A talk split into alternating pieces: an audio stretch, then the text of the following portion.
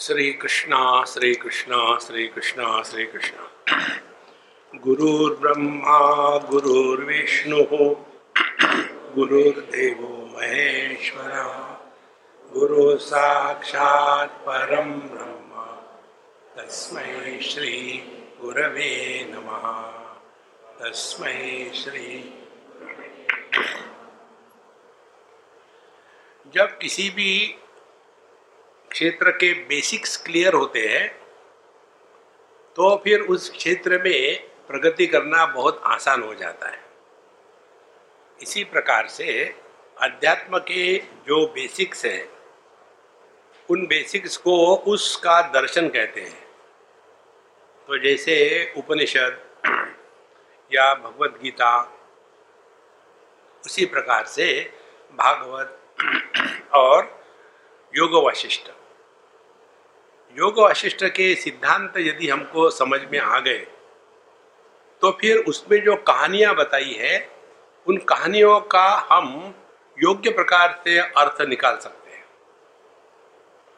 अन्यथा हम केवल लॉजिक, आर्ग्यूमेंट और एकेडमिक्स में ही लग जाते हैं। और इसीलिए यहाँ हम लोग जो योग वशिष्ठ का दर्शन है, उसका चिंतन कर रहे हैं। इसमें कहानियाँ कम है और सिद्धांत का प्रतिपादन ज़्यादा है। तो हम लोग आए समय तक। समय क्या है? देश कालाभिधान राम संकल्प एव ही कथ्यते तदवशात तस्मात कालो स्थित गतौ। तो यह जो काल है, यह केवल यही शुद्ध चैतन्य भिन्न भिन्न प्रकार से विचारों के कारण काल का जन्म होता है। जिसको हम काल कहते हैं या समय कहते हैं, उसका जन्म कैसे होता है? ये बड़ी सिंपल, अच्छी बात है। जहाँ क्रम निर्माण हो गया, क्रम माने सीक्वेंस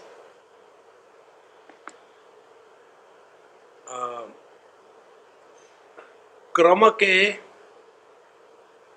निर्मिति को काल कहते हैं। एक घटना हुई फिर दूसरी घटना हुई, फिर तीसरी घटना हुई, फिर चौथी घटना हुई। एक तो क्रम हो गया। दूसरी बात, जहाँ गति है, वही क्रम है। जहाँ स्थिति है, वहाँ क्रम नहीं है। जैसे एक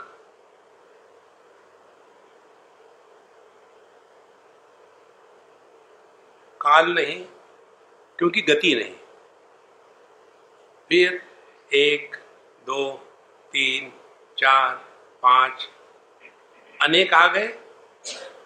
उसमें क्रम हो गया, उसमें गति निर्माण हो गई और काल का जन्म हुआ। लेकिन ये सभी का सभी जिस अधिष्ठान पर है, उसको कोई फ़र्क नहीं पड़ता।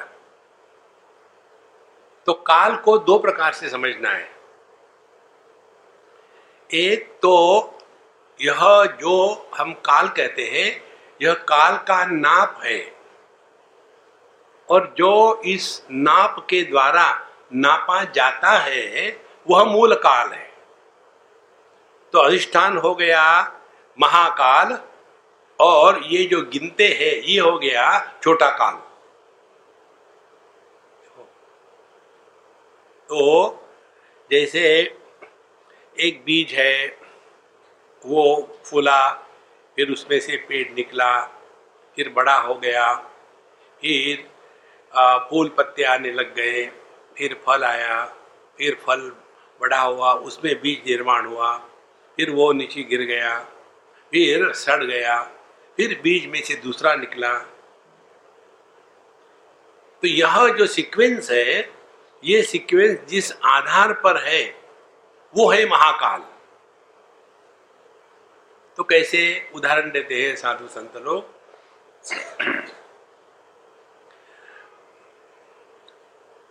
अस्तित्व का कभी अभाव नहीं होता। और ज्ञान का कभी अभाव नहीं होता। क्योंकि सत और चित एक ही है अलग अलग नहीं है। तो जैसे पहले बीज है, फिर बीज भले नष्ट हो जाए लेकिन फिर पौधा है। फिर पौधा बड़े, बड़ा बड़ा हो जाए, फिर पेड़ है। फिर पेड़ में जो फूल, फल लगे, वो भी है। फिर वो फल सड़ गया, लेकिन वो सड़ान है, फिर उसमें से बीज निकला। तो यह जो सत्ता है, ये अखंड है। इस अखंड सत्ता को कहते हैं महाकाल। उज्जैन में जो है वो ये महाकाल है। और जिसको हम नाप रहे हैं, वो हो गया काल। इस सब का जो आधार है, वो एक ही तत्व है। और फिर दुखित से निशाकल्पा सुखित से क्षण। आदमी जब दुखी होता है तो थोड़ा समय भी बड़ा कठिन लगता है। जैसे सत्संग को जिनको बाँध के लाया है उनको यहाँ बड़ी परेशानी होती है। पता नहीं कब खत्म होगा। चल रहा। और जो स्वयं हो गया है, उनको कोई परेशानी नहीं। तो क्षणे स्वप्ने भवित कल्प, कल्पश्च भौतिक क्षण। एक क्षण में हज़ारों साल निकल जाते हैं और हज़ारों साल में एक क्षण भी निकल जाता है। फिर उन्होंने एक दो उदाहरण दिए थे। इसके पश्चात दूसरा सिद्धांत जो है, वो है द्रव्य का या मैटर, जिसको हम वस्तु कहते हैं। यथा ज्ञप्ति उदेत्यंत तथा अनुभवती क्षणात् चिति चेत्यार्थता एति चित्तम चित्तार्थतामिव। जहाँ हमारे अंदर भान जागृत हो जाता है, जब गहरी नींद में है, तब चेतना है, लेकिन भान नहीं है। उस समय हमको ये पता नहीं, हम कौन है, कहाँ है, क्या समय है, क्या करना है, भान नहीं है।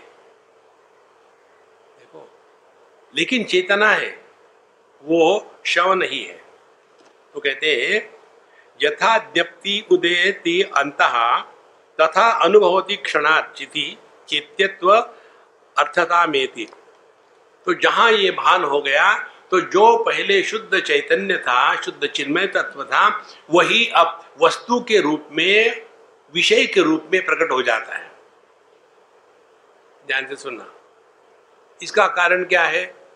जो भान मय के रूप में प्रकट हो गया, भान हो गया माने, मैंने अपने को स्वीकार कर लिया। हाँ मैं कहा हूँ? जहाँ मैं पैदा हो गया, वहाँ अन्य पैदा हो गया।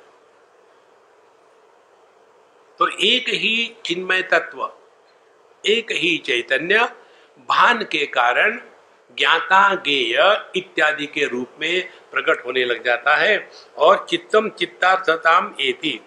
और जो मन है, फिर उसके भान के बाद फिर मन निर्माण हुआ। फिर मन में फिर संकल्प, विकल्प आने लग गए। इस प्रकार से एक ही चिन्मय तत्व दृष्टा दृश्य के रूप में प्रकट होने लगा यथा भावितम तेषाम पदार्था नामतो बहु अभ्यास जनितम भाति नास्तिकम परमार्थता। तो हमने विषयों को केवल अभ्यास के द्वारा, कल्पना के द्वारा स्वीकार कर लिया है, लेकिन यदि उसका चिंतन करो तो चिंतन करने से पता चलता है, इसमें कोई भी वस्तु वास्तविक नहीं है।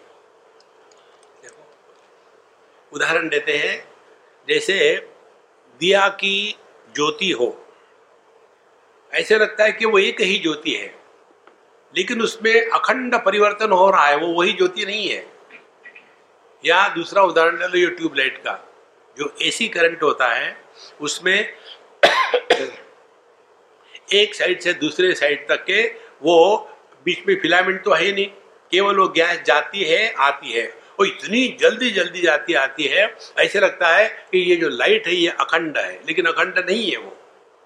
इसी प्रकार से हमारा जो जीवन है, शरीर है, जगत है, ये क्षण प्रतिक्षण बदल रहा है, लेकिन उसमें ऐसी कल्पना होती है कि ये नित्य है। स्वप्ने नगर नगरम उर्वी व शून्यम खातम च बुद्यते स्वप्नांगा च कुरुते शून्य, अपि अर्थ क्रिया नृणाम इसी प्रकार से सपने में हम अनेक वस्तु व्यक्ति देखते हैं, और सपने में जो हम भोग करते हैं उसका स्पष्ट अनुभव व्यक्ति को आता है। देखो।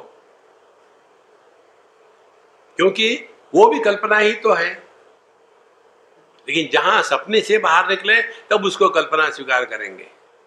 इसी प्रकार से यह जो जागृत सपना है, जब तक इसमें बैठे रहेंगे, तब तक कि इसको सत्य मानेंगे। जीवन मुक्ति किसको कहते हैं? यदि कल्पना करो आप यदि हम अपने सपने में प्रवेश कर सकते हैं, सपना चल रहा है, और उसी सपने में आपने प्रवेश किया तो आपको सपना सपने के रूप में ही अनुभव होगा। लेकिन वैसे होता नहीं। स्वकाले सत्यवत भाती, प्रबोधे सती असत भवे उसी प्रकार से साधु संत और हम लोगों में क्या फ़र्क है? यही फ़र्क है। हम लोग इस जगत को सत्य मानते हैं, क्योंकि उसमें से निकल के फिर घुसे नहीं है। साधु संतों ने इस जगत में रहते हुए इस जगत के मिथ्यात्व को स्वीकार किया है और फिर इस जगत को मिथ्या स्वीकार करके फिर प्रवेश किया है। तो क्या होगा उसका प्रभाव? बड़ी सिंपल बात है। सिंपल बात यह है, मिथ्या वस्तु को देखने के पश्चात उस मिथ्या वस्तु के प्रति आकर्षण और इच्छा निर्माण नहीं होती। लेकिन उस मिथ्या वस्तु को देख करके राग द्वेष भी नहीं होता। वी एंजॉय दैट यदि हमने इस जागृत जगत को मिथ्या के रूप में स्वीकार कर लिया तो इसका तात्पर्य क्या होगा? We will enjoy and we will not desire anything ये दोनों चीज़ें साथ साथ होना इसी को जीवन मुक्ति कहते हैं। जीवन मुक्त पुरुष दुखी नहीं होता। क्या करूँ यार, जब से रियलाइज़ हो गया, बड़ा बोर हो रहा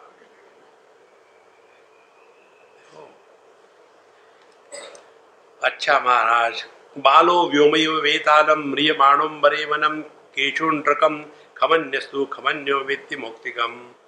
तो इसी भ्रांति के कारण एक एक क्षण में जैसे छोटा सा बालक कहीं भूत की कल्पना करता है और कोई सोचता है कि यहाँ कुछ हवा है चल रही है और कुछ यहाँ आया जा रहा है, भूत आया। ये सब की सब कल्पना केवल अपने मन के ही द्वारा होती है, वास्तविकता इसमें कुछ नहीं। तो क्या हो गया? जैसे सुवर्ण ही आभूषण बन जाता है इसी प्रकार से एक ही चिन्मय तत्व यह संपूर्ण जगत बना है। दो प्रकार से समझना है। इस जगत का एक भाग मिथ्या है, दूसरा भाग सत्य है। अस्ति भाति प्रिय नाम रूप इति पंच अंशकम आद्यत्रयम ब्रह्म रूपम जगत रूपम तथोद्वयम जगत में क्या है? अस्थि भाति प्रिय, सच्चिदानंद, नाम और रूप। इसमें से नाम रूप परिवर्तनीय है। और सच्चिदानंद तत्व जो का त्यों है। तो जब हम जगत में जीते हैं तो हमारी दृष्टि कहाँ गई है?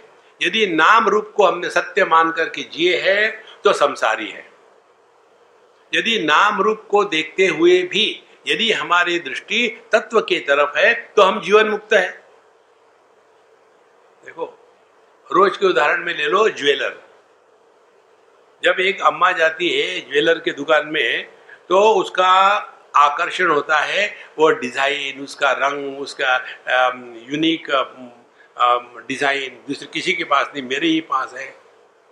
उस पर फंस गई, नाम रूप में। और जो ज्वेलर होगा, उसका ध्यान होगा, उसमें गोल्ड है कि नहीं? तो इन आभूषणों को देख करके ज्वेलर जो है, वो है जीवन मुक्त। और ये जो अम्मा है, ये है संसारी। देखो, कितना स्पष्ट हो गया है। तो जहाँ हमने तत्व को तिरस्कृत करके, उस पर अध्यारोपी जो नाम रूप है, इसी को महत्व देना शुरू कर दिया तो हम संसार में फंस गए। ये एक बहुत बड़ा महत्व का सिद्धांत है, इसको ग्रहण करें अच्छी तरह से। औपाधिक अनेकता वास्तविक नहीं होती, काल्पनिक होती है, मिथ्या होती है। जैसे एक ही सुवर्ण, उस पर उपाधियाँ चढ़ा दी गई। एक उपाधि के कारण सुवर्णों को कहते हैं, यह वेडिंग रिंग है। दूसरे उपाधि के कारण उसी सुवर्ण को कहते हैं, ये नोज़ रिंग है। उसी सुवर्ण को तीसरे उपाधि के कारण कहते हैं, ये पायल है। तो ये जो अनेकता है, ये नाम रूप की उपाधि के कारण है।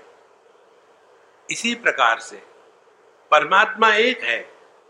उस पर नाम रूप की उपाधि चढ़ा दी, उसको जगत कहा। उसी परमात्मा पर पंचकोशों की उपाधि चढ़ा दी, उसको जीव कहा। उसी परमात्मा पर माया की उपाधि चढ़ा दी, उसको ईश्वर कहा। तो एक ही परमात्मा उपाधि के कारण अनेक प्रतीत होता है। क्योंकि हम उपाधि में फंसे हैं तो हमको उपाधि के ही दर्शन होंगे। यदि हमने अपने स्वरूप को पहचान लिया तो यह जगत और यह जीव भाव और ईश्वर इन तीनों से मुक्ति हो जाएगी।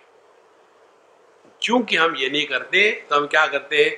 देखते हैं परमात्मा को और कहते हैं, ये जगत है। हम है स्वयं परमात्मा स्वरूप, कहते हैं कि हम जीव है। वह परमात्मा हमसे अन्य अलग नहीं नहीं है। उसी को हमने दूर ढकेल दिया। ईश्वर बादलों के ऊपर बैठा है। तो हमने एक परमात्मा को तीन गालियाँ दी। जीव जगत ईश्वर। और जब किसी को गाली दो तो आपको फूल थोड़ी मिलेंगे। इसी प्रकार से परमात्मा की पहली गाली है जगत। तो करे क्या? शास्त्रों के अध्ययन का तात्पर्य अपने दृष्टि में परिवर्तन लाना है। ईशावास्यमिदम सर्वम यत्किंच जगत्याम जगत। जब यह संपूर्ण जगत केवल ईशावास्य परमात्मा स्वरूप ही है। ये जब समझ में आता है, दृष्टि में परिवर्तन आ गया। तेन त्यक्ते न वंजी था फिर जगत के प्रति जो भोग बुद्धि है, अपने आप शांत हो जाती है। महागृदा कस्य सिद्धनम, फिर यह जो संग्रह वृत्ति है, ये भी खत्म हो जाती है। तो लाइफ बोर हो गई क्या? बोले नहीं। कुरन ने वे कर्माणी जिजी विशेष शतकम समा। ऐसे महात्मा लोग 24 घंटे 100 प्रतिशत जीते हैं। हम लोग ठीक है। आज मूड नहीं है, ये नहीं करेंगे, वो नहीं करेंगे। Half heartedly live whole heartedly every moment तब वो जीवन मुक्ति का आनंद आता है। अच्छा महाराज, इसके पश्चात आगे कहते हैं, नियति। नियति माने इस जगत को नियंत्रण करने की शक्ति को नियति कहते हैं। तो नियति क्या है? कहते हैं, नियति अयति ब्रूहि कि दृश्य स्वप्न संविधि, यावत भानम किल स्वप्ने तावत सैव सा एव नियंत्रणा। अब यह जो जगत को नियंत्रित करने वाली परमात्मा की शक्ति क्या है? ये नियति अनियति, स्वप्न में कौन सी होती है मुझे बताओ? स्वप्न का नियंत्रण कौन करता है? स्वप्न देखने वाला नहीं करता। जो सपना में दुनिया देखी, वो भी नहीं करती। स्वप्न के दोस्त, दुश्मन, वो भी नहीं करते। फिर उसकी सत्ता क्या है? यावत स्वप्न संविधि। जब तक के सपन चल रहा है, तभी तक सपनों के नियम है। सपन खत्म हो गया, नियम खत्म। इसी प्रकार से यह जागृत अवस्था जब तक हम सत्य मानते हैं, तभी तक ये सब नियम लागू है। जैसे कोई व्यक्ति सो रहा हो और नींद में कुछ बोल रहा हो तो जो आदमी जगा है, वो उसके बोलने को सुन करके क्या कहेगा? यार, नींद में बकवास कर रहा है, छोड़ो। एग्जैक्टली exactly वैसे ही साधु संत हम लोगों को सर रहते हैं ना तो कहते नींद में बोल रहा है देखो वो तो जग चुके हैं। और हम अभी नींद में हैं। फिर जाकर के हम उनको ज्ञान सिखाते हैं, महाराज जी, ऐसा करना चाहिए, वैसे करना चाहिए। और वो मान लेते क्या नींद में जग जाओ महाराज, जग जाओ।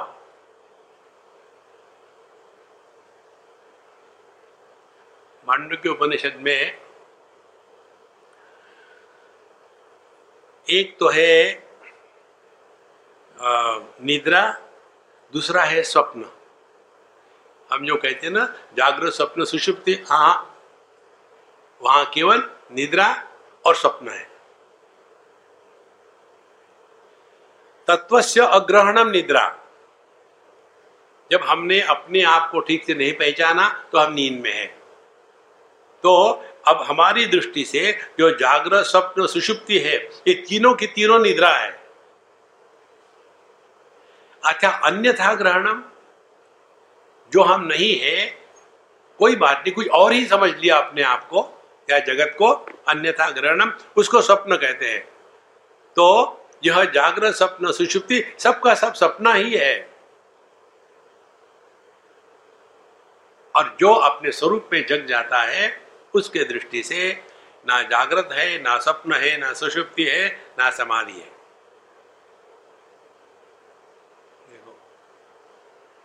इसीलिए ये नियति, अनियति, इसके चक्कर में ज़्यादा मत फंसना।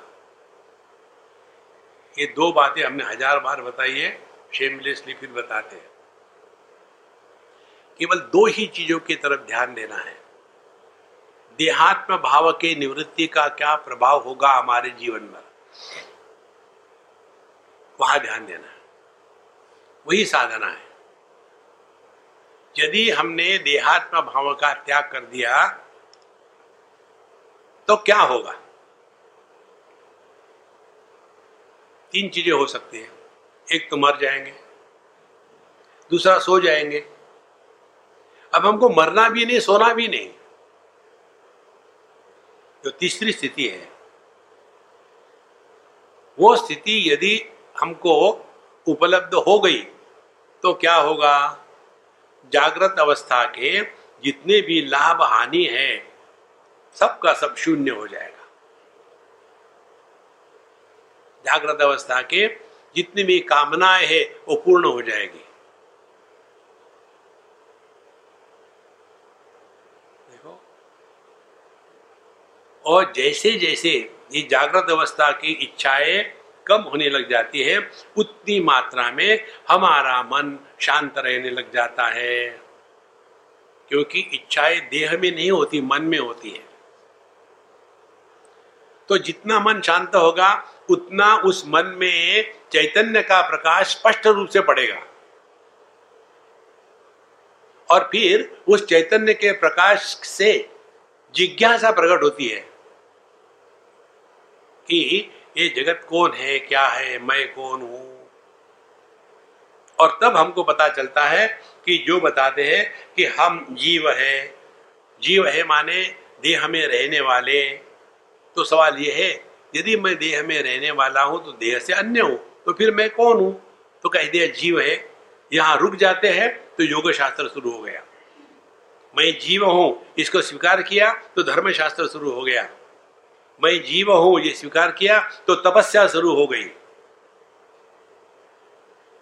और यदि मैं जीव हूँ तो जीव क्या है? इसका अनुसंधान शुरू हो गया तो एक साधक का असली जन्म हुआ।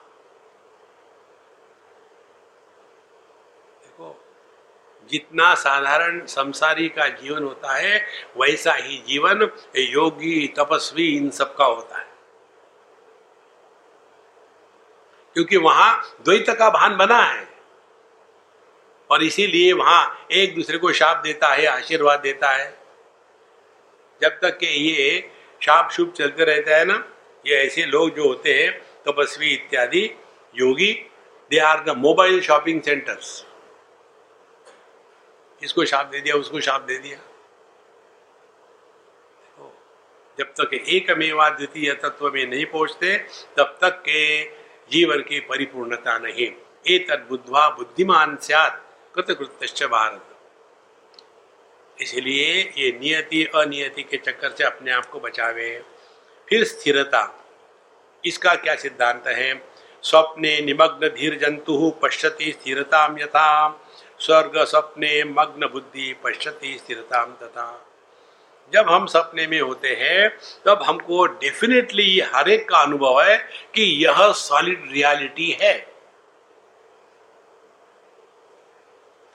सपने को कोई भी व्यक्ति यह सपना है, ऐसे नहीं देखता। सपने से जगने के बाद बड़े तीस मार खा बन जाते हैं। कि जब सपना चल रहा है, उस समय तो सॉलिड रियलिटी देखो पसीना आता है, डर लगता है हार्ट बीट बढ़ते हैं, कोई भयानक सपना देखा तो। कहीं दूर पहाड़ी से नीचे गिर गई अपनी कार और हम हाँ चिल्ला रहे हैं। सब कुछ सॉलिड और जब देखते हैं बिस्तर पर ही पड़े, कहीं गिरे नहीं हाँ। कई बार लोगों का हाथ अपने छाती पर होता है।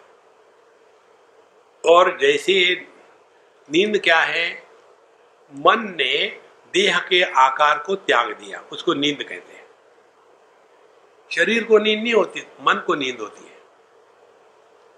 तो जब ये मन ने देह के आकार को धारण किया था तो देह के वज़न को थोड़ी मात्रा में यह मन पकड़ लेता है। तो ये अपना जो हाथ है इस हाथ के आकार को मन ने धारण किया है तो यदि इस हाथ का वज़न एक किलो हो तो लगेगा कि ये एट हंड्रेड ग्राम्स है, क्योंकि टू हंड्रेड ग्राम्स मन ने पकड़ लिया है। और यही हाथ जब छाती पर आके गिरा और गहरी नींद आ गई तो इस हाथ का वज़न अपने ही छाती पर बढ़ा लगने लग। और फिर ऐसे लगता है, कोई आके बैठा है मेरे छाती पर और कोई मेरा गला घोट रहा है, हाहू हाहू, परेशान और निकले अपना ही हाथ कि वहाँ ऐसे लगता है कि रियली सॉलिड है। तो कोई भी व्यक्ति सपना, ये सपना है, ऐसे नहीं देखता, स्थिर लगता है। उसी प्रकार से, सर्ग स्वप्ने, मग्न बुद्धि, पश्यति स्थिरता इसी प्रकार से जिसने इस जगत को सत्य मान रखा है, माने इस जगत जो जगत असल में सपना है सर्ग सपने दो प्रकार के विचार आते हैं। यह जो विराट जगत है, ये ब्रह्मा जी का या हिरण्यगर्भ का या सूत्रात्मा का सपना है। और इस सपने में हम लोग हैं। फिर एक हमारा सपना है। फिर इस सपने में जो है, उसका अपना सपना है। एक कहानी आती है योग वशिष्ठ में लीला की। उसमें एक के बाद एक सपने में सपने पता ही नहीं चलता कहानी कहाँ ले जा रही है। आखिर में पता चलता है कुछ नहीं हुआ। खामो खाम परेशान रही, ये पहली से अलग लीला, दूसरी लीला, पहले वशिष्ठ, दूसरे वशिष्ठ, ये मरा, वहाँ चले गए, कहीं कुछ नहीं हुआ। यही सत्य है महाराज। न निरोधो न च उत्पत्ति, न बद्धो न च साधक, न मुक्त न मुमुक्षुर्वई इतेशा परमार्थता।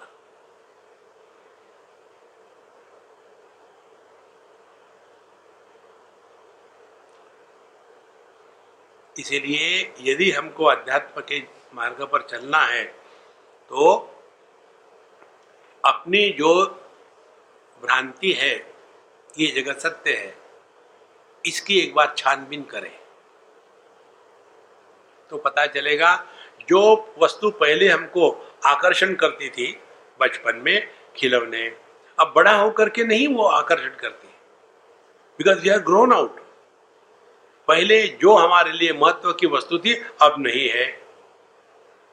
पहले जो हमारे प्रिंसिपल्स थे, अब बदल गए हैं। पहले जो प्रायोरिटीज थी, अब वो बदल गई है। कहाँ स्थिर है इसमें? हर चीज़ बदल रही है। देखो। अब हमको लगता है कि देह हमारा वही देह वही देह नहीं है। यदि वही देह होता, ध्यान से सुनना तो इसमें कोई परिवर्तन नहीं आता। लेकिन एक दिन सडनली हार्ट अटैक आ जाता है। कैसे आ गया? क्योंकि बदल रहा था, आपको भले पता ना हो। इसीलिए सर्ग स्वप्ने मग्न बुद्धि पश्यति स्थिरता तथा। तो इस जगत को जो सपना है, इसको हमने सत्य मान लिया, इसीलिए स्थिर लगता है, लेकिन स्थिर होता नहीं। देखो, स्थिरता इसलिए लगती है कि हमने स्थिर तत्व और अस्थिर प्रकृति, दोनों की खिचड़ी बना के खा ली है। जब बुढ़ा व्यक्ति कहता है कि I don't feel I am old you cannot feel because you are not the body जिसको फील हो रहा है, वो शरीर नहीं है, मन है। और मन पर काल का प्रभाव नहीं होता। क्योंकि काल की निष्पत्ति मन से ही है। जैसे गहरी नींद में मन सो गया तो जगने के बाद पहला काम हम क्या करते घड़ी देखते कितने समय तक मैं सो गया था। तो उस समय समय कहाँ गया था? और इसीलिए मन कभी भी बूढ़ा नहीं होता, ना तो मन कभी मरता है। ये वैसे ही है, जैसे बिजली का प्रकाश बल्ब में। वो ज्यो का त्यों है। उसे कोई फ़र्क नहीं पड़ता। इसी प्रकार से मद शक्ति रिव ज्ञानम इति नामना सुसिद्धति देहो विज्ञान तो अस्माकम स्वप्न तो तत्वतः तो यह जो शरीर है, यह भी मद शक्ति ही इव ज्ञानम। जैसे कोई आदमी मदिरा पान करके उसके प्रभाव में आ गया है तो वैसा यह चैतन्य नहीं है। कई लोगों की ये भ्रांति होती है, यार, ये तुम्हारा अध्यात्म है ना? It is opium for the full foods हम हम इसी बात पे कर रहे हैं। जो लोग जगत में फ्रस्ट्रेट हो जाते हैं, वो अध्यात्म में चले जाते हैं। और हर एक लोगों की यही भ्रांति है। माने when we are unfit for everything we are fit for spirituality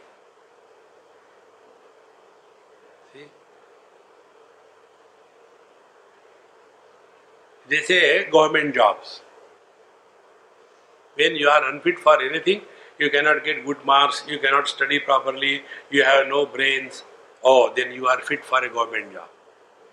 इसी प्रकार से हमको लगता है अध्यात्म माने जो सब काम के लिए नालायक है अध्यात्म के लिए लायक यहाँ कहते हैं यह ओपियम नहीं है। फिर देहो विज्ञानतः अस्माकम। स्वप्नवन नतु तत्वतः हम कहते हैं कि ये देह जो है, इसको हमने स्वप्नवत स्वीकार किया है। ये नहीं कहा कि देह नहीं है है, लेकिन उसकी स्थिति क्या है, ये समझना है।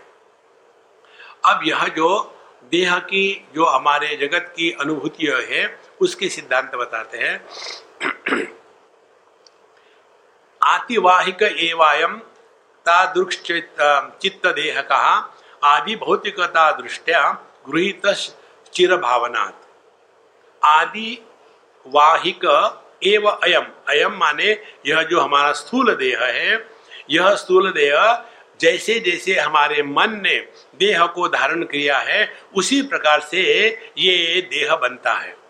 तो आदि भौतिक दृष्टिया जब हमारे मन ने आदि आधिवाहिक देह माने मन, इस मन ने यदि देह के साथ तादात्म्य कर लिया है तो मैं स्त्री, मैं पुरुष, मैं जवान, मैं बूढ़ा, मैं सुंदर, मैं नहीं सुंदर, मैं ज़्यादा ही सुंदर। ये सब का सब आधि वाहिक माने मन अपने आप को देह मानने लग जाता है। गृहित शिर भावना और उसके पीछे आधार क्या है? अभ्यास। अब देखो अभ्यास से क्या होता है। बचपन से बताया जाता है कि हम ब्राह्मण है, क्षत्रिय है, वैश्य शूद्र है। इसका कोई गणित नहीं है कहीं। हम हिंदू है, मुसलमान है, क्रिश्चियन है, जैन है, बुद्ध है, बता दिया। और फिर धीरे धीरे उसको स्वीकार करने लग गए। अभ्यास के कारण। और फिर वो इतना दृढ़ हो जाता है, उसी को हम सत्य मानने लग जाते हैं। अब आपको एक उदाहरण बताओ किसी दूसरे देश की बात है। हम जब वहाँ गए तो हमको एक प्रश्न पूछा गया था। स्वामी जी आ, हम दोनों ने शादी का निर्णय ले लिया है लेकिन आ, हमारे घर के लोग कहते हैं कि ये संभव नहीं तो आप बताइए क्या करें?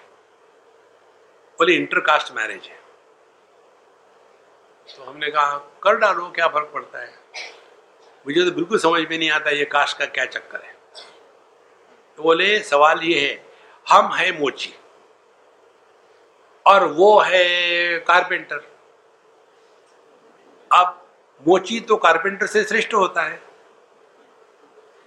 अब ये जो इंटरकास्ट मैरिज है, इसका क्या करें? अब देखो, हमको क्या लगता है, ब्राह्मण क्षत्रिय वैश्य शूद्र, यही चक्कर है। हाँ उसमें भी है।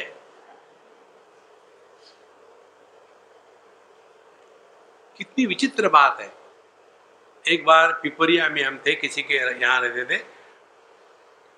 घर में केवल आ, दो व्यक्ति पति पत्नी और घर में काम करने के लिए चार नौकर। हमने कहा चार उठाने के लिए रखे क्या? दो आदमी हो एक से काफ़ी हो जाता है। बोले नहीं स्वामी जी यहाँ चक्कर ये है जो खाना बनाने वाली है वो बर्तन साफ़ नहीं करते। बोले मेरा काम नहीं हमारे जाति में बर्तन साफ़ नहीं करते। जो बर्तन साफ़ करने वाली है, वो झाड़ू नहीं लगाती। बोले, हमारी जाति में झाड़ू नहीं लगाते। जो झाड़ू लगाने वाली है, वो कहेगी कि हम गार्डनिंग नहीं करते। हमारे जाति में वो तुच्छ काम माना है। हम झाड़ू ही लगाते हाथ धो गई। इसके पीछे कोई अभ्यास के सिवा कारण नहीं है। और यही बात हमने अपने पर लगा ली है। मैं देह हूँ, मैं देह हूँ। इसीलिए संतो, जब जब आपको समय मिले ना, बाकी जो करते करते रहो। शुरू कर दो छोटा छोटा दस सेकंड, बीस सेकंड। क्या करना है? केवल शांति का श्रवण और अपने आप से बोलना बंद।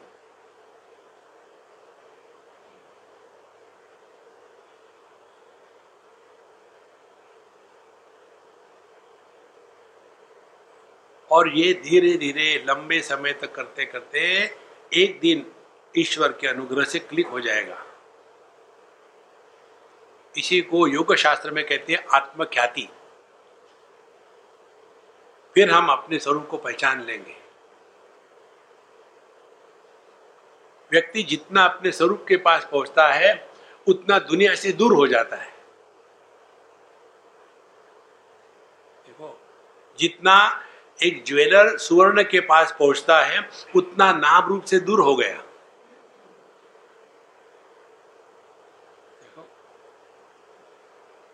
और इस जैसे हम केवल अभ्यास के कारण देहात्म भाव में फंसे हैं, उसी प्रकार से अभ्यास से ही यह गलत धारणा मिट जाएगी। तो ये दो प्रकार से जीवन में काम आता है। एक तो संग्रह बुद्धि कम हो जाती है और दूसरी संबंध निर्माण करना बंद हो जाता है। हम कितने संबंध निर्माण करते हैं और दुखी होने के कारण ये दो है, संग्रह और संबंध। इन दोनों बोझे को ढोने वाले मूर्ख को कहते हैं ईगो या संसारी। बिना संग्रह संबंध। विचार करके देखो। यू कैनॉट थिंक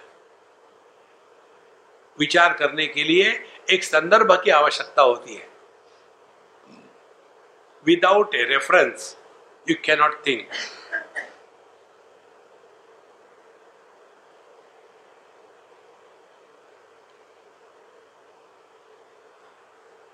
इस अभ्यास से ईश्वर के अनुग्रह से एक दिन क्लिक हो जाता है। और क्लिक होना माने क्या? जगत के प्रति जो आकर्षण है वस्तु व्यक्तियों का, वो मिनिमम हो गया। भगवान कहते हैं दुखे दुखेशु अनुद्विग्न मना सुखेशु विगत स्पृहा अच्छा महाराज, फिर अतिवाहिक देहे न दृश्यम यद अवलोकितम भूम्यादि नाम तसेव कृतम तच्चादि भौतिकम। फिर यही मन जब जगत को देखता है तो दो प्रकार की बातें निर्माण होती है। एक तो बाहर का जगत है, दूसरा मन के अंदर का जगत है। ये मन के अंदर का जगत जो है, वो हमको परेशान करता है। बाहर का जगत नहीं परेशान करता। देखो, जिस वस्तु का ज्ञान नहीं, उस वस्तु की इच्छा नहीं होती। और जिस वस्तु की इच्छा नहीं होती, उसको प्राप्त करने के लिए प्रयत्न नहीं होते। प्रयत्न नहीं है तो थकावट नहीं है, मौज ही मौज है। ये सिद्धांत ये टेली मार्केटिंग में करते हैं। बताएँगे टीवी पर 11 बजे का प्रोग्राम आता है। जब सब लोग काम में चले जाते हैं, ये माता है घर में, काम धंधा तो कुछ है नहीं तो देखना शुरू कर देती है। और फिर वहाँ एक एक नए नए चीज़ करते अमुक अमुक वस्तु है ये इतना बढ़िया काम कर देगी। इसमें आप आ, बच्चों के साथ कपड़े डाल दो धो करके फ्रेश होकर के बच्चे फ्रेश होके स्कूल में जाएँगे। हाँ इतना बढ़िया मशीन है। इस मशीन की कीमत है चार लाख रुपए। लेकिन अभी ऑर्डर करो तो दो लाख में मिलेगी। तुरंत ऑर्डर कर दी और घर में आने के बाद फिर देखते अरे अपने बच्चे तो बड़े हो गए, ये देखा ही नहीं था कि बड़ा बच्चा भी अंदर जाता है। ज्ञान के बाद ही इच्छा होती है। जिसका ज्ञान नहीं होता, उसकी इच्छा नहीं होती। देखो, एक बार हमने सत्संग में कहीं कुछ कहा था किसी दूसरे देश में। तो वो सज्जन मुझे पूछने लगे, स्वामी जी, मुझे वहाँ जाना है, जो आपने कहा था। हमने कहा, मैंने कई बातें कही है, मुझे कोई याद नहीं। बोले, नहीं, आप वहाँ आए थे, आपने एक स्थान की बात बताई थी, वहाँ ऐसा होता है, वहाँ वैसा होता है। जब तक कि उनको मालूम नहीं था, शांत थे। मालूम हो गया, अब चलो, हमको जाना है कैलाश मानस पर। वहाँ जाकर के फ्रस्ट्रेट होके वापस आते खामो खाम गए थे। क्या करोगे वहाँ जाकर के? वही खाना, पीना, रहना और क्या है? लेकिन यह जो जो अपूर्ण वस्तु का ज्ञान होता है, ध्यान से सुनना। अपूर्ण वस्तु का ज्ञान आपको इच्छा निर्माण करके कर्म में लगाता है। पूर्ण वस्तु का ज्ञान आपके मन में इच्छा निर्माण नहीं कर सकता। उदाहरण ले लो। One B H K two B H K अपूर्ण आकाश 200 स्क्वायर फीट मुझे पता नहीं कितने स्क्वायर फीट होते हैं तो। 200, 400, 1000 स्क्वायर फीट इच्छा हो गई। संपूर्ण आकाश सब पूरा आकाश ले लो ना। नहीं नहीं इसका क्या करेंगे? बॉम्बे के जो लोग हैं एडवर्टाइजमेंट करने वाले मकानों के कहते हैं buy one flat in our building and get Bombay free Bombay की किसी को इच्छा नहीं होती। एक फ्लैट की होती है। कितनी सरल बात है। इसीलिए जो परमात्मा को चाहता है, उसके अंतकरण से चाह निकल जाती है। भगवान इच्छा का विषय नहीं है। तो जितना निरीक्ष हो गए उतने हम प्रभु के पास है। तो वास्तव न तो रूपेण भूम्याद्या, भूमाद्या आत्मादि भौतिक, न शब्दे न चार्थे न सत्यात्मा शशृंगवत इसीलिए यह संपूर्ण जो जगत है, यह केवल अपने मन की कल्पना ही है, वास्तविक नहीं है, ना शब्द से, ना अर्थ से। केवल शशृंगवत माने जैसे खरगोश के सिंह। ये शब्द मात्र, इसका कोई अर्थ नहीं है। इसी प्रकार से यह जो जगत है, इसका कोई अर्थ ये हमेशा ऐसा ही रहा है।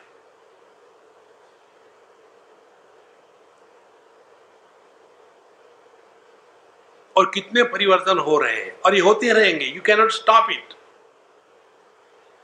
कई लोग ये जगत को, यहाँ के पॉलिटिकल टर्माइल को देखकर इतने परेशान होते हैं। देखो महेंद्र धारो हरप्पा एक जमाने में बहुत ज़बरदस्त कल ये था सिविलाइजेशन वहाँ से सिंधु नदी जाती थी। अब वो सूख गई। तो पूरा का पूरा एकदम खत्म हो गया। पेरू में चले जाओ। वहाँ मिचू पिचू है। वहाँ माचू पिचू में चले जाओ। एक जमाने में बहुत बड़ा वहाँ एक साम्राज्य था। अब केवल खंडर पड़े हैं। ये दुनिया ऐसी ही है nothing new in this world लेकिन ऐसे फंसे हैं इस दुनिया में। देखो महाराज तो क्या सब छोड़ के आपके जैसे बाबा जी हो जाए? प्लीज़ डोंट मेरा मार्केट चला जाएगा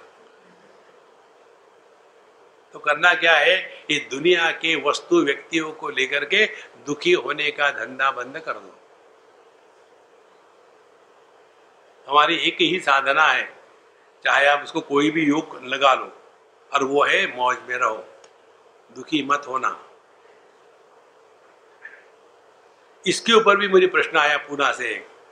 स्वामी जी, आपने कहा कि दुख आने के बाद भी दुखी नहीं होना चाहिए। ये कैसे संभव है? बहुत डिफ़िकल्ट है ये। तो हमने कहा डिफ़िकल्ट है, लेकिन असंभव नहीं है। लेकिन कैसे करे? हमने कहा, दुखी नहीं हो करके। दुखी कैसे नहीं होवे? कोई उत्तर है इसका? तो हमने कहा, मैं तुमको एक चाटा मारता हूँ और फिर रोना मत। उसको कहते हैं, दुखी नहीं होना। देखो संतो, हमारे प्रश्न कैसे है? यदि किसी को तैरना नहीं आए तो पानी में कूदना चाहिए क्या? बिल्कुल नहीं जी, गिर डूब जाएगा। अच्छा जब तक पानी में नहीं कूदते, तब तक के तैरना आ सकता है क्या? नहीं आ सकता। तो क्या करे? तैरने पर नोट्स निकालो देखो हम नोट्स निकालते हैं, ब्रह्म। और फिर पावर पॉइंट प्रेजेंटेशन ब्रह्म की एक स्लाइड है देखो, ब्रह्म को पावर पॉइंट से दिखा सकता है क्या? हम एक बार कहीं थे और हमको पूछा, स्वामी जी, हमने पूरा पावर पॉइंट का भी प्रेजेंटेशन कर दिया है, आपकी पेन ड्राइव तो दे दीजिए। किसका पावर पॉइंट बोले, अभी अभी वो अम्मा आ गई थी। उसने दी थी हमको लेक्चर उसमें पावर पॉइंट प्रेजेंटेशन किया था। पूरा लेक्चर भगवत गीता का पावर पॉइंट प्रेजेंटेशन हमने कहा, हम आपको दो चीज़ करेंगे।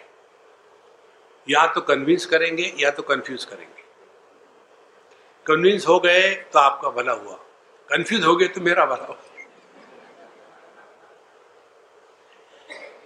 देखो biggest obstacle is objectivity in knowledge power point से ऑब्जेक्टिविटी होती है। यू कैनॉट बिकम सब्जेक्टिव और यही संसार है। सो आतिवाहिक एवेशा भूतानाम विद्यते वपु, अत्रादि भौतिक व्याप्ति ही असति एव पिशाचिका। इसलिए यह संपूर्ण जगत केवल मन में मात्र है। और यही केवल स्थूल देह के साथ तादात्म्य करने से जो असत है, उसको भी हम सत मानने लग जाते हैं। इसी को कहते पिशाचिका यही भयानक माया है, यही भयानक पिशाच है। इसीलिए ये सब का अर्थ क्या निकला? ध्यान से सुनना। बहुत पुरानी बात है। एक बार हम ठाणे से बंबई आ रहे थे। सुबह का हमारा प्रवचन था त्रिपुरा रहस्य पर और उस त्रिपुरा रहस्य के प्रवचन के पश्चात जब हम आ रहे थे तो उसमें ये विचार था कि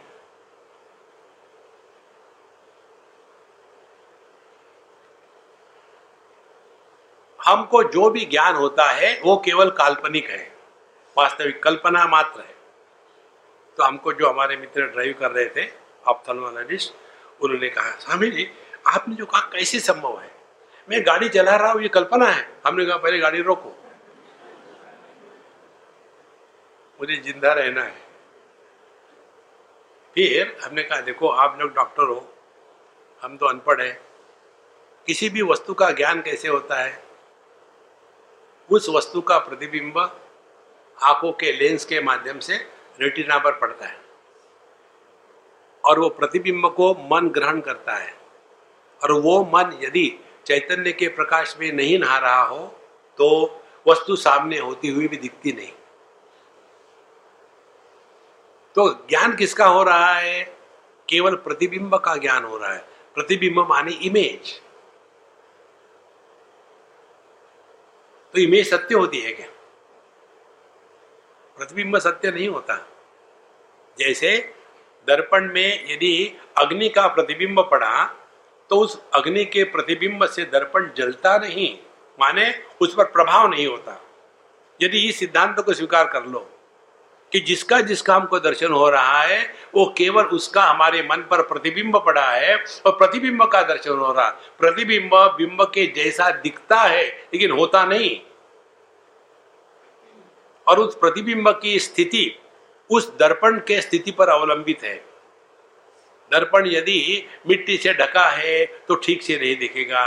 दर्पण यदि हिल रहा है तो स्थिर नहीं दिखेगा।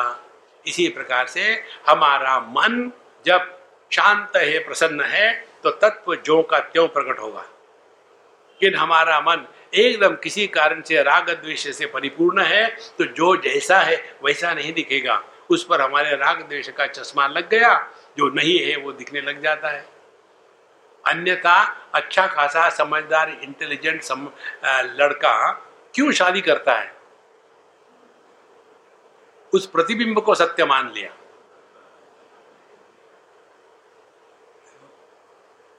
फिर बाद में परेशान होता है ये प्रतिबिंब ठीक नहीं था। देखो ये दुनिया में फंसो मत रे बाबा, निकल जाओ। बहुत हो गया दुनिया का चक्कर। अच्छा। दृष्टु दृश्यो हो अनन्यत्व। अब अगला सिद्धांत है। कहते हैं, किंचित प्रचलिता भोगान, पयो राशि व उर्मया इव, स्वतेज स्पंदिता भोगा दीपारिव मरीचया।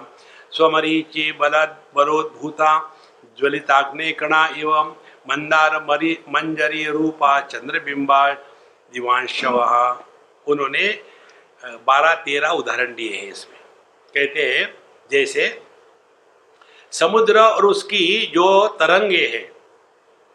तो समुद्र तरंग हम दो कहते हैं, लेकिन क्या वो दो है?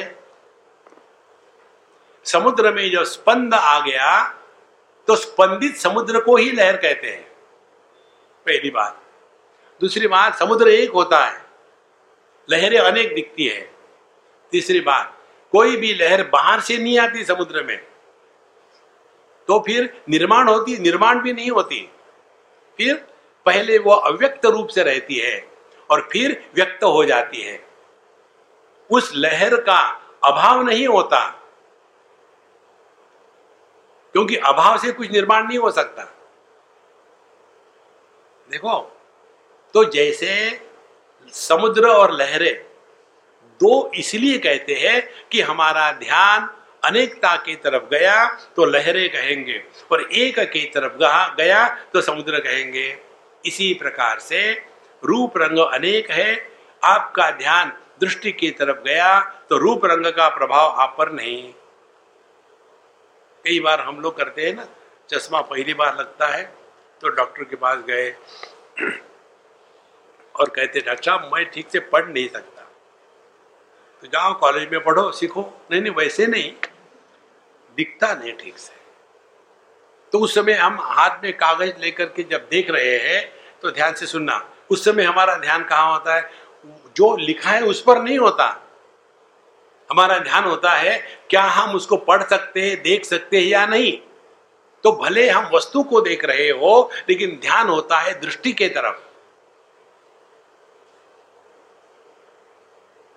कितनी सरल बात है। इसी प्रकार से जगत को देखो, लेकिन ध्यान रखो मन के तरफ़। जगत में अनेकता है। हम उस अनेकता से प्रभावित हो जाते हैं और मन का तिरस्कार हो गया।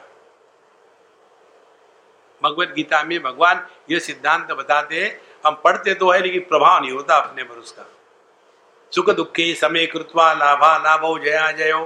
तथो युद्धा युजस्व नैवम पापम अवापसी जगत केवल द्वंद्वात्मक है। हर चीज़ जुड़वी है। एवरीथिंग इज़ इन ट्वीन्स इस सिद्धांत को कोई काट नहीं सकता। सुख, दुख, लाभ, हानि, मित्र, दुश्मन, ऐसे ही है।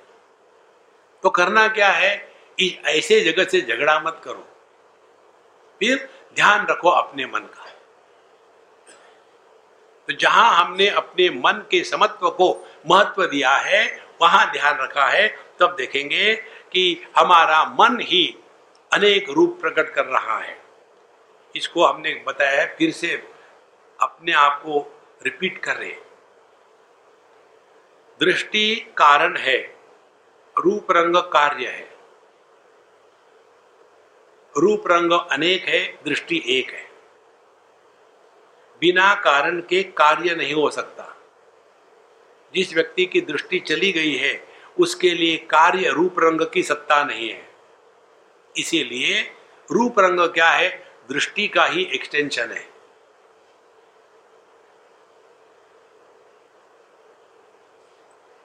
अब और अंदर चले जाओ। एक ही मन भिन्न इंद्रियों से बाहर प्रकट होता है और उसको तीन चार नाम दिए जाते हैं। दृष्टि, श्रवण शक्ति, घ्राण शक्ति, रस शक्ति, गंध शक्ति। मन तो एक ही है।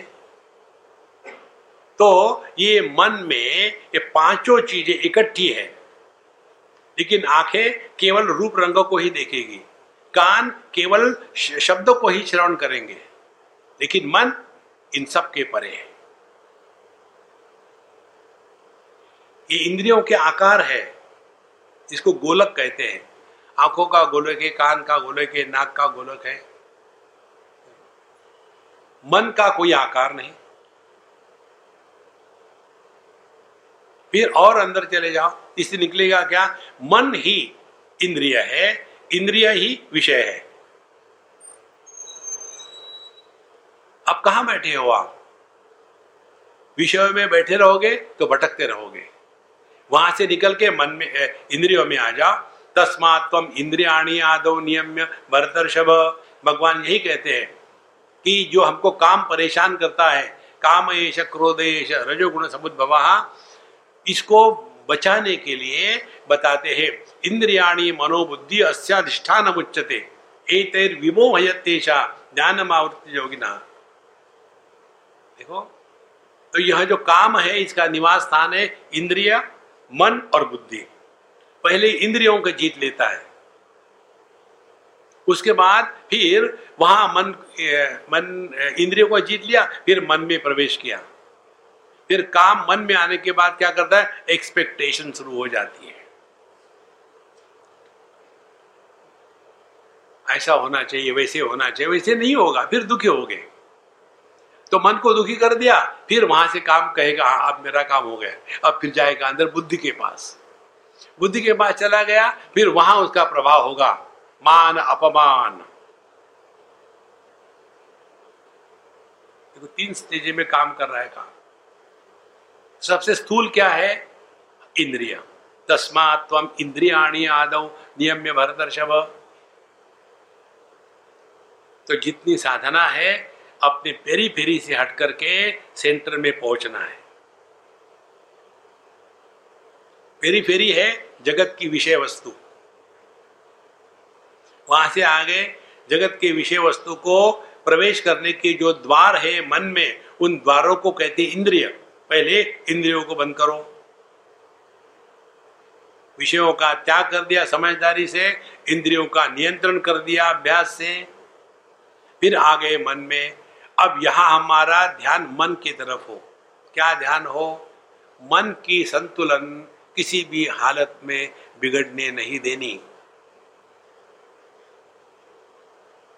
मन का समत्व, यह सर्वोपरि है आध्यात्मिक साधना में। किसी ने कुछ अच्छा बुरा कह दिया, मूड खराब अपना। बुरा लोगों का होता है ये बहुत ज़्यादा। किसी बुढ़ाओ को पूछो। बाबू जी आपकी तबीयत ठीक है ना? ज़िंदा है बेटा। आपको किसी ने कुछ कहा क्या? कौन कहता है हम ज़िंदा है कि मरे हैं? कौन जानता भी नहीं। खाना हो गया आपका? मिल जाएगा, टुकड़ा एक हाथ कोई फेंक देगा तो। समझ लेना, वो फ्रस्ट्रेशन की पराकाष्ठा पर पहुँच चुका है।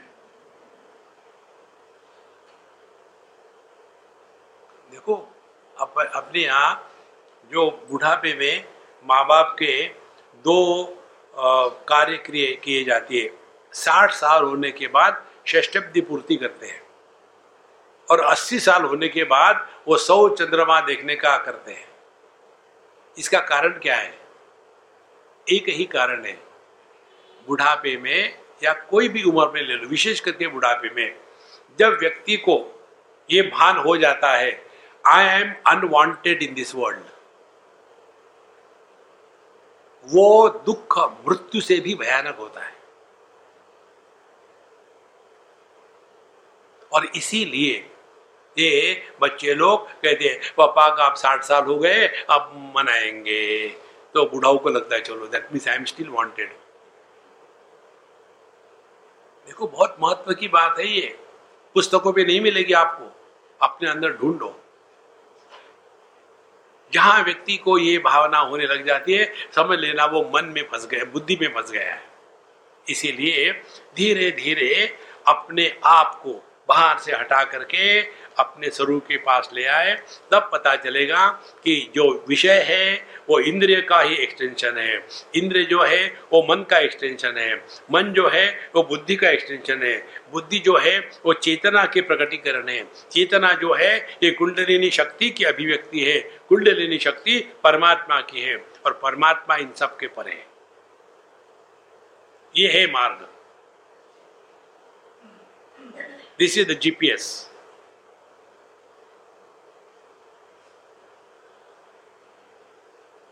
लेकिन हमको जाना तो है, कहाँ जाना यही मालूम नहीं। साधना करेंगे काहे के लिए? मेडिटेशन करेंगे क्यों? नहीं, सभी करते हैं। कोई फ़ैशन है क्या? जब तक के आपको गंतव्य स्थान का पता मालूम नहीं होगा, तब तक के आप जीपीएस का प्रयोग नहीं कर सकते। वो पूछता है डेस्टिनेशन तुमको क्या करना है? वो कैसे ले जाएगा आपको? तो हमको दो चीज़ें आवश्यक होती है जीपीएस में, आप कहाँ हो और पहुँचना कहाँ है। तो find out where are you तो हम फंसे हैं दुनिया के संग्रह में। हम फंसे हैं दुनिया के संबंधों में। हम फंसे हैं पुरानी यादों में। निकलो वहाँ से। अच्छा कहाँ जाना है? अपने स्वरूप में। जहाँ ना संग्रह है, ना संबंध है, ना यादें हैं।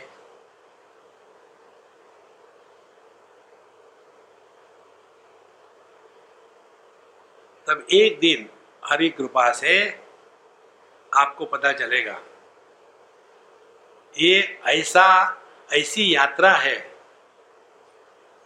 कि जो देश में नहीं, काल में नहीं।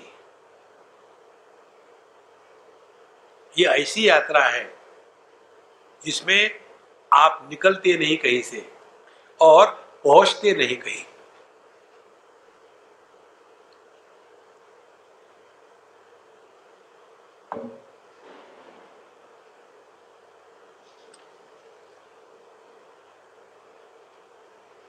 कबीर जी कहते हैं कोई हद कहते हैं, कोई अनाहद कहते हैं। और हद अनाहद के परे हम अपने खटिया पर पड़े हैं।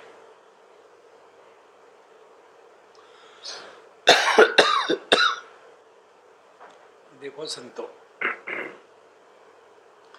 इसीलिए एक ही सिद्धांत ये पंद्रह चीज़ों में बताया है। सर्वादृत दृश्यो दृष्टु व्यतिरिक्ता न स्वरूपतः। इसीलिए यह जो दृश्य और दृष्टा और दर्शन, ये तीनों के तीनों एक ही तत्व की अभिव्यक्ति है। वही परमात्मा तमोगुण के उपाधि के कारण दृश्य बनता है। वही परमात्मा सत्व गुण की उपाधि के कारण दृष्टा बनता है। और वही परमात्मा रजोगुण की उपाधि के कारण ये दृष्टा दृश्य को इकट्ठा लाता है। एक ही तत्व अनेक रूप से प्रकट हो गया है उपाधि के कारण। और यदि उपाधि के परे चले जाओ तो ना कुछ हुआ है, ना कुछ होने वाला है।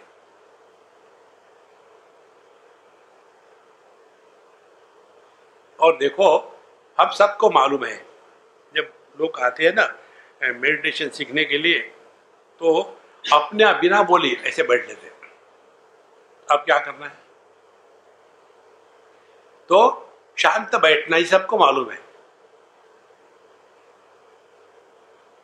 तो पहले शरीर से शांत हो जाओ, फिर प्राण से शांत हो जाओ, फिर मन से शांत हो जाओ।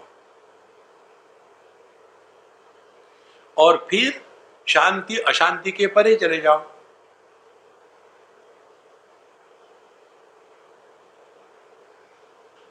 कारण तत्व किसी का विरोधी नहीं है। शांति अशांति की विरोधी है, अशांति शांति की विरोधी है। तत्व किसी का विरोधी नहीं है। जैसे आकाश, किसी भी आकार का विरोधी नहीं है। सभी आकारों का आधार है, लेकिन इन आकारों के आधार के होने के बावजूद भी उसका, उस पर कोई प्रभाव नहीं है। ये निराकार ही रहेगा। तत्व हमेशा निर्गुण निराकार होता है। जहाँ गुण लग गए, वह संसार शुरू हो गया। और गुण लगने का कारण इंद्रियों की गुलामी, विषयों का महत्व, मन की चंचलता चंचलता पर नियंत्रण न होना, बुद्धि में मय का प्रभाव इन सबसे बच करके जब निकलते हैं, तब ये बात समझ में आती सर्वादृश्य दृश्यो हो दृष्टु व्यतिरिक्ता न स्वरूपतः। संपूर्ण जगत जो है, वो देखने वाले से अन्य नहीं है। और ये कोई कठिन बात नहीं है। कैसे? एक बालक है। उस बालक को देखने वाली दो माताएँ हैं। एक उसकी माँ है, दूसरी समाज सेविका है। उन दोनों को, उस बालक को देख करके भिन्न दर्शन हो गए। वो जब माँ अपने बच्चे को देखती है तो उसके बेवकूफ़ी में उसको ज्ञान दिखता है। उसकी गंदगी में उसको अच्छा लगता है।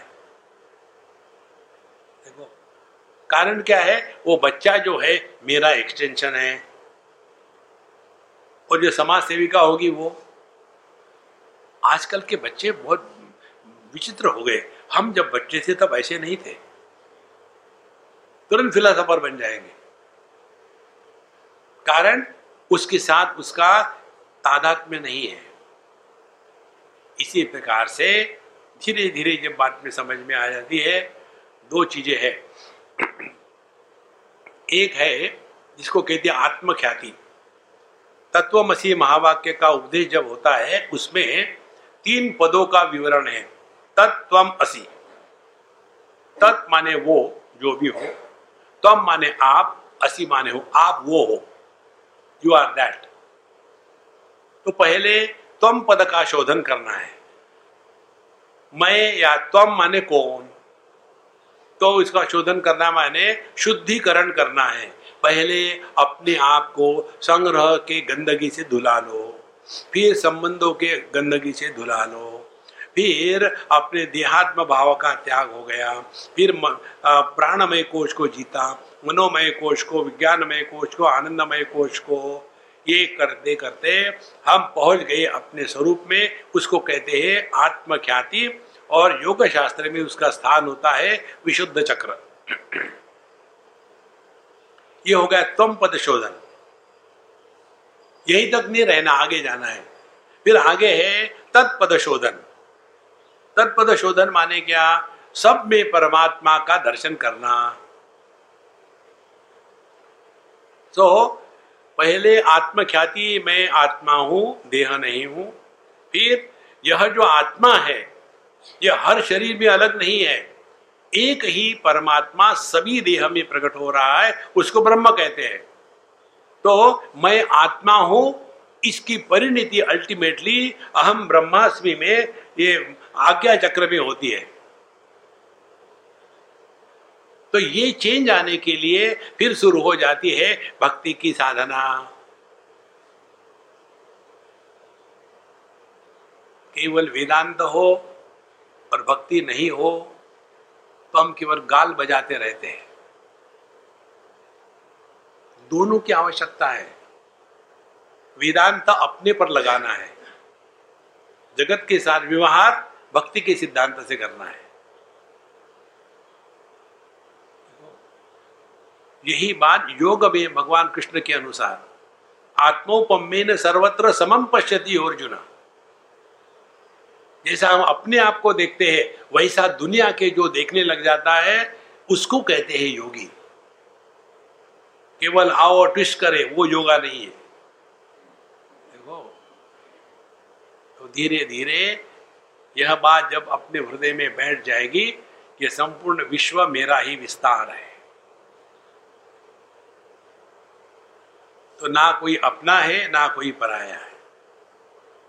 जैसे इंद्रियों के लिए कोई भी विषय अपना पराया नहीं है। मन के लिए कोई भी वृत्ति अपनी पराई नहीं है। चैतन्य के लिए जागृत स्वप्न, सुषुप्ति, समाधि, कोई भी अपनी पराई नहीं है। क्योंकि सब कुछ मेरा ही विस्तार है। यह जो ज्ञान है, इसी को कहते हैं, अब हम अपने जीवन में योग्य दिशा में चल करके योग्य स्थान अपने स्वरूप में प्राप्त हो गए। इसके पश्चात दूसरा आता है कि दृष्टु दृश्य से बीजत्वम। यह जो जगत है, इसका निर्माण कौन करता है, कैसे होता है, कौन इसका कारण है, इसको हम कल देखेंगे। ओम पूर्णमद पूर्णमिदम पूर्णा पूर्ण मुदच्यते पूर्णस्य पूर्णमादाय पूर्णमेवावशिष्यते। ओम शांति शांति शांति हरि ओम। श्री गुरुभ्यो नमः। हरि ओम।